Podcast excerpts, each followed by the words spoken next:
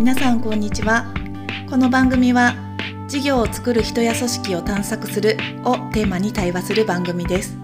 新事業創出に挑む皆さんにとって新たな視点やアイディアが想起される時間になれば嬉しいです。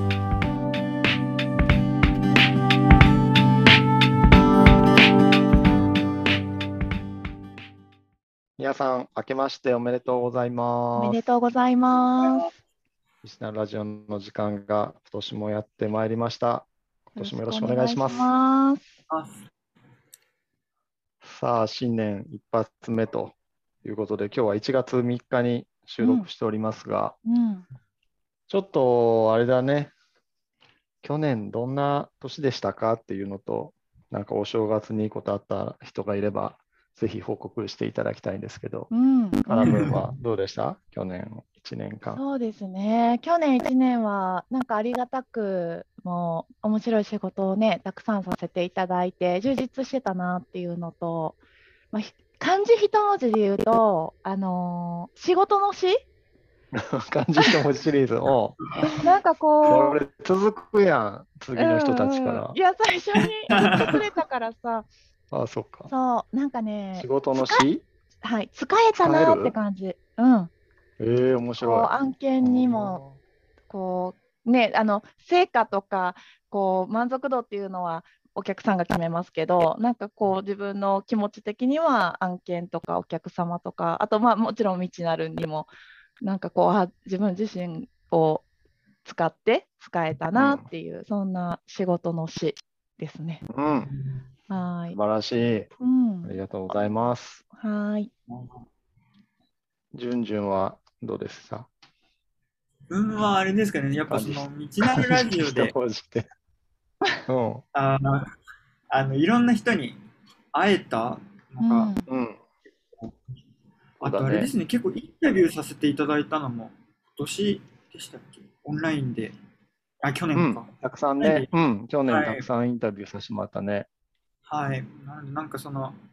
いろんな方に会えて、自分も知り自分のことを逆に知れたみたいな、そういう一年。おーうん、あ自分他人のこと語ることによってねうんはいうん。なんで、漢字一文字で表すと何ですかね。会う、会うとかですかね、その会うん、会とか、うういうなんか新しい出会いがすごくあった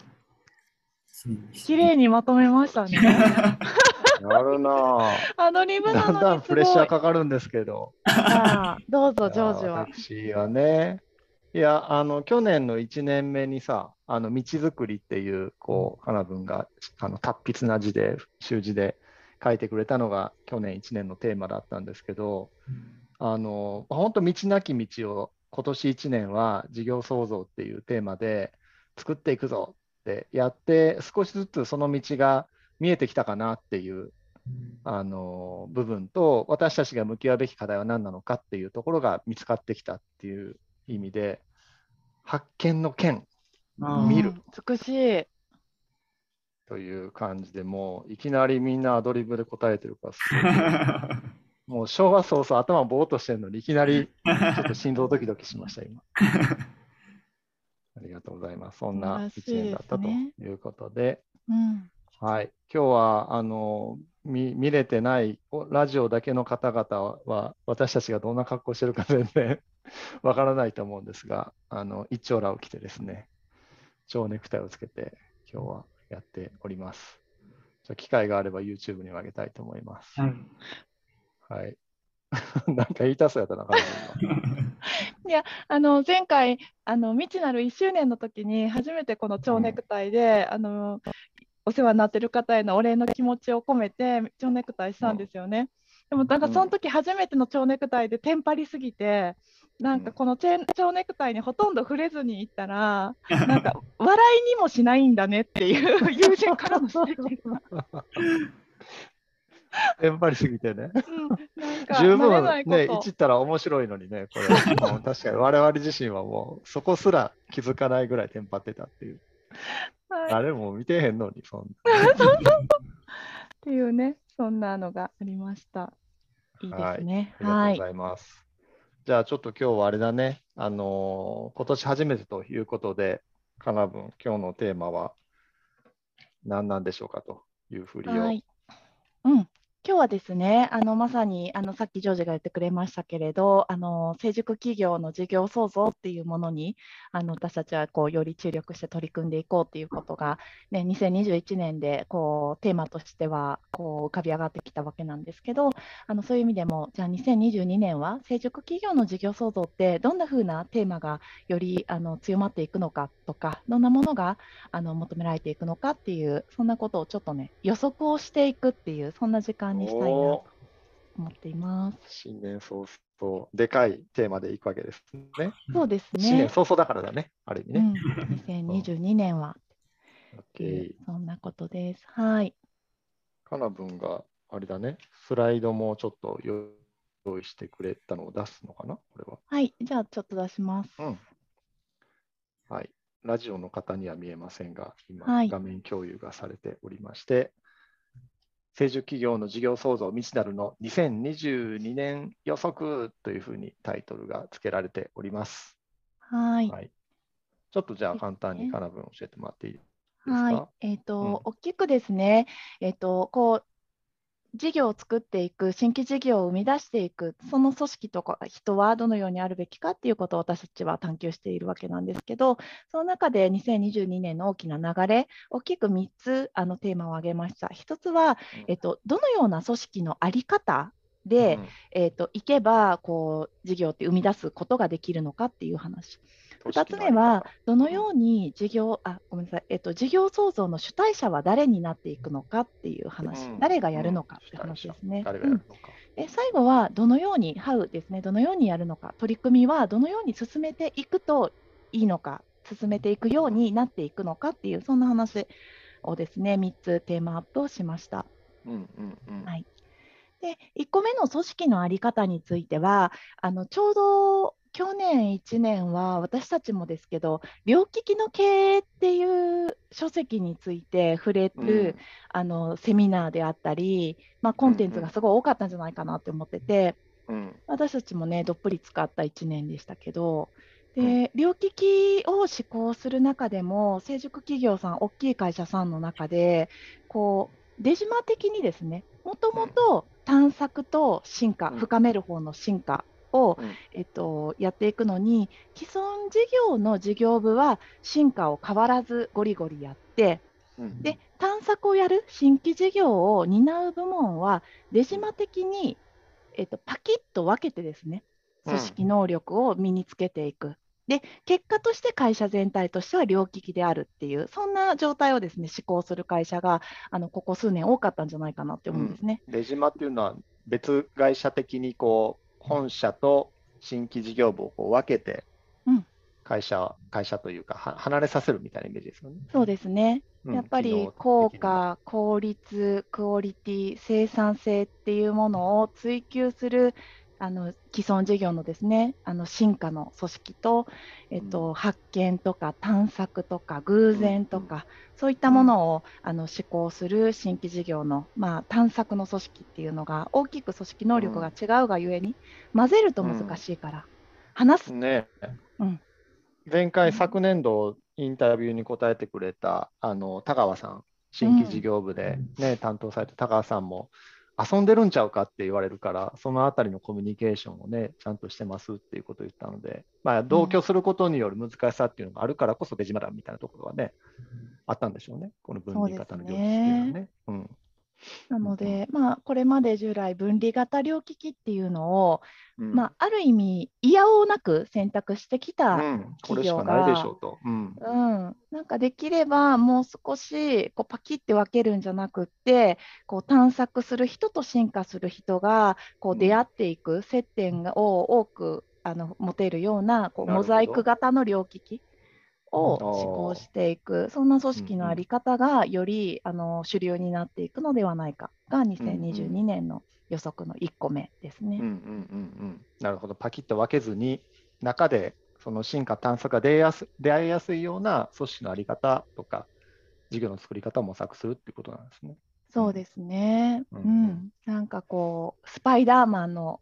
網の目、クモの巣がこう張り巡らされる感じ。細い線の糸がこう無数に張り巡らされる感じを、えーと進化も探索もごちゃ混ぜになって人と人の線がどうつなぎ合わさってでそれによって、えーと、知と知が知恵と知恵が出会ってイノベーションを生んでいく、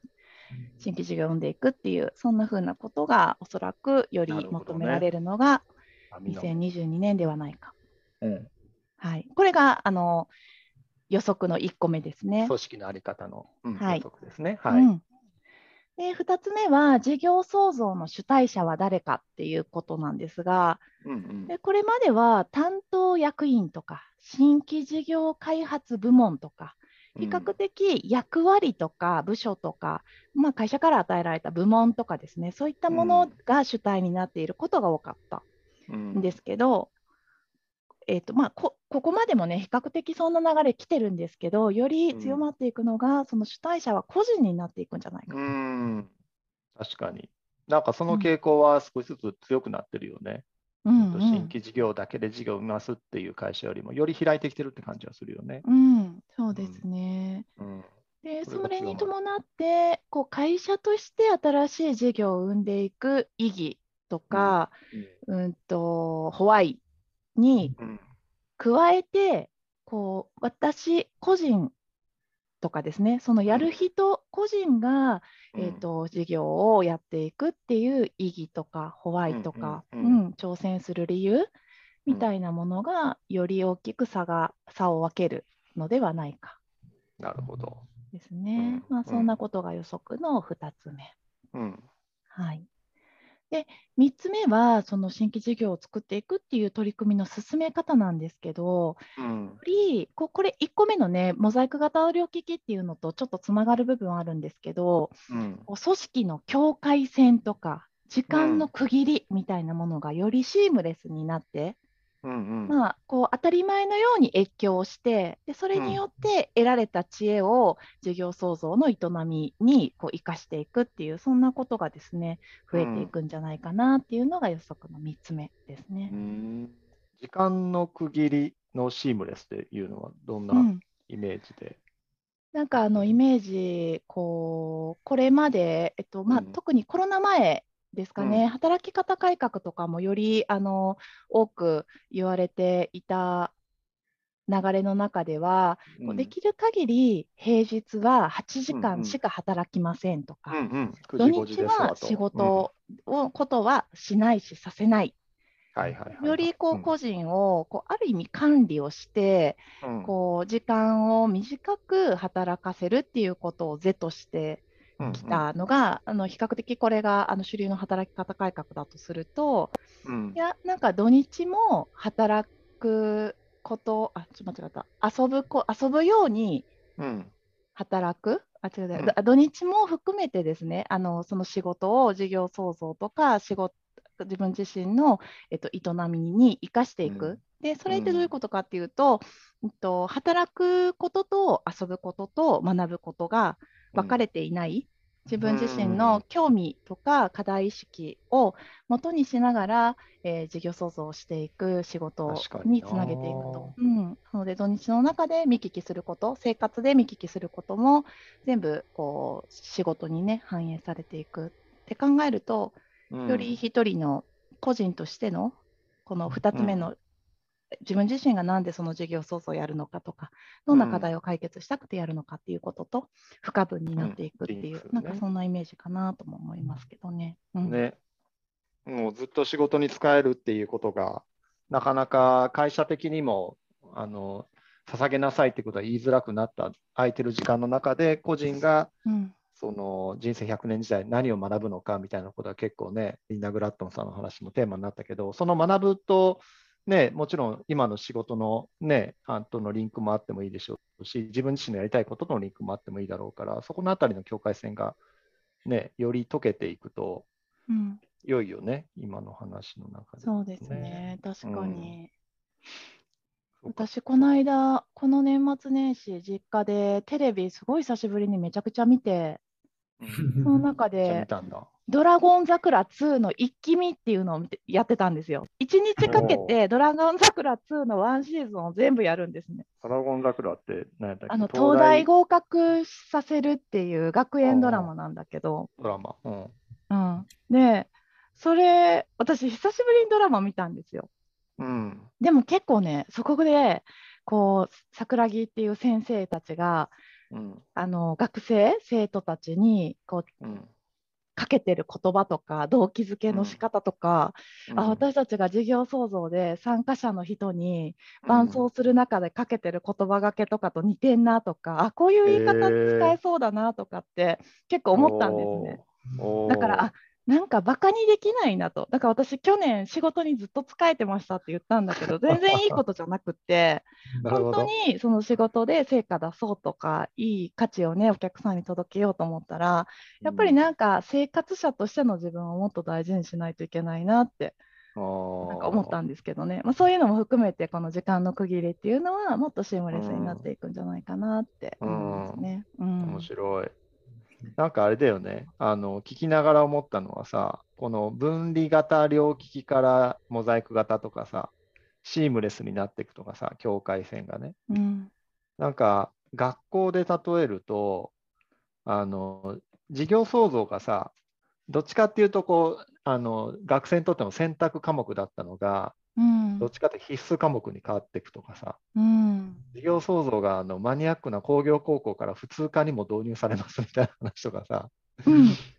なんかそういう感じのイメージで聞こえてきたな、が学校例えで言うとね。だからうん。みんながやるもので、みんながそこにあの授業っていう果実もありながらも、そこのプロセスの中で得られるものも、実はこれからすごく大事で、さっき言ったウィルへの目覚めとかさ、うん課題発見、課題解決みたいな話とかも、多分みんなが持ってるとすごくいい力だろうし、良いね、個人を作っていくいいきっかけになるものだろうなって聞いてて思ったので、うん。うん、選択科目から必須科目になってほしいなという願望も込めて聞いておりました。うん。うん。確かに。でもなんか去年、あのー12月でしたかね、じゅんじゅんが、あのーノートでもまとめてくれた、あのように、ほとんどの成熟企業において、新規事業ってもう必須科目になってますよね。あのあればいいなとか、いつかやりたいなっていうよりは、もうやらないとまずいですっていうのを、経営陣もね、管理職も言うっていう、あの必須科目になってるっていうことを受けると、やっぱりあの働く人たちにとっても、あのなんかやらなきゃいけないことっていうよりかやいうよりかはなんかふ自然とやることとかやった方が力がつくし、お互いにとっていいことっていうなんかそういう風な意味での必須科目になっていくと、なんかいいですよね。うん。ね。うん。はい、なんかそんな感じでしょうか。2022年、うん。さあ、今年1年、どんな1年にしたいか、最後一言言って。いきましょうか。うんうんじゅんじゅんはどうです？今年1年、どんな1年にしたい？卒業の年ですよね、じゅんじゅんはね。そうです。自分は卒業の年で、あの、だ。まあ、本当、先ほどあの卒論の話とかもしてたんですけど、うん自分の、まあ、個人で持ってるテーマがアーティストをビジネスの文脈にどう取り組むかみたいなテーマがずっとあるんですけれども、それをもうちょっとこう、なんだ、うまく言葉にして発信して実行していきたいなっていう年ですかね。うん。はい。頑張って卒業して。そうですね。卒業します。大事大事。1月にね、卒論がはい上がったら、またね、じゅんじゅんの卒論を語る会もこのラジオでやってもらいたいなというね、そうね企画もしてますので、はいうん、ぜひ皆さん応援をしながら楽しみにしておいてください。ありがとうございます。ジョージはどうですか？僕ですか？うん。僕、その道作りがね、さっきなんか少しずつ歩めたっていう話があったから、なんか、あの道ができたからその道歩くっていうよりかは、あのーさっきそのシームレスっていう話もあったけど、なんかその道にあんまり固執することなく、寄り道すること、探索すること、事業創造を支援している我々だからこそ、そこの部分はすごく大事にしたいなと。まあ、根が真面目なんで、道があったらそのまままっすぐ行きそうなんで、えーあえてやっぱり横にを見るとか、うん違うことに触れるとか、違う人に会うとかっていうのはやっていきたいなってこう、うん、思いました。うん。確かに。かな君はどうでしょそうですね。私は2022年はなんかね、対話と科学っていうのをすごい大事にしたいなと思って、う、うん。なので、あの成熟企業で事業創造される皆さんとなんか対話しながら、その会社さん、その会社さんでこうどんな道が、あの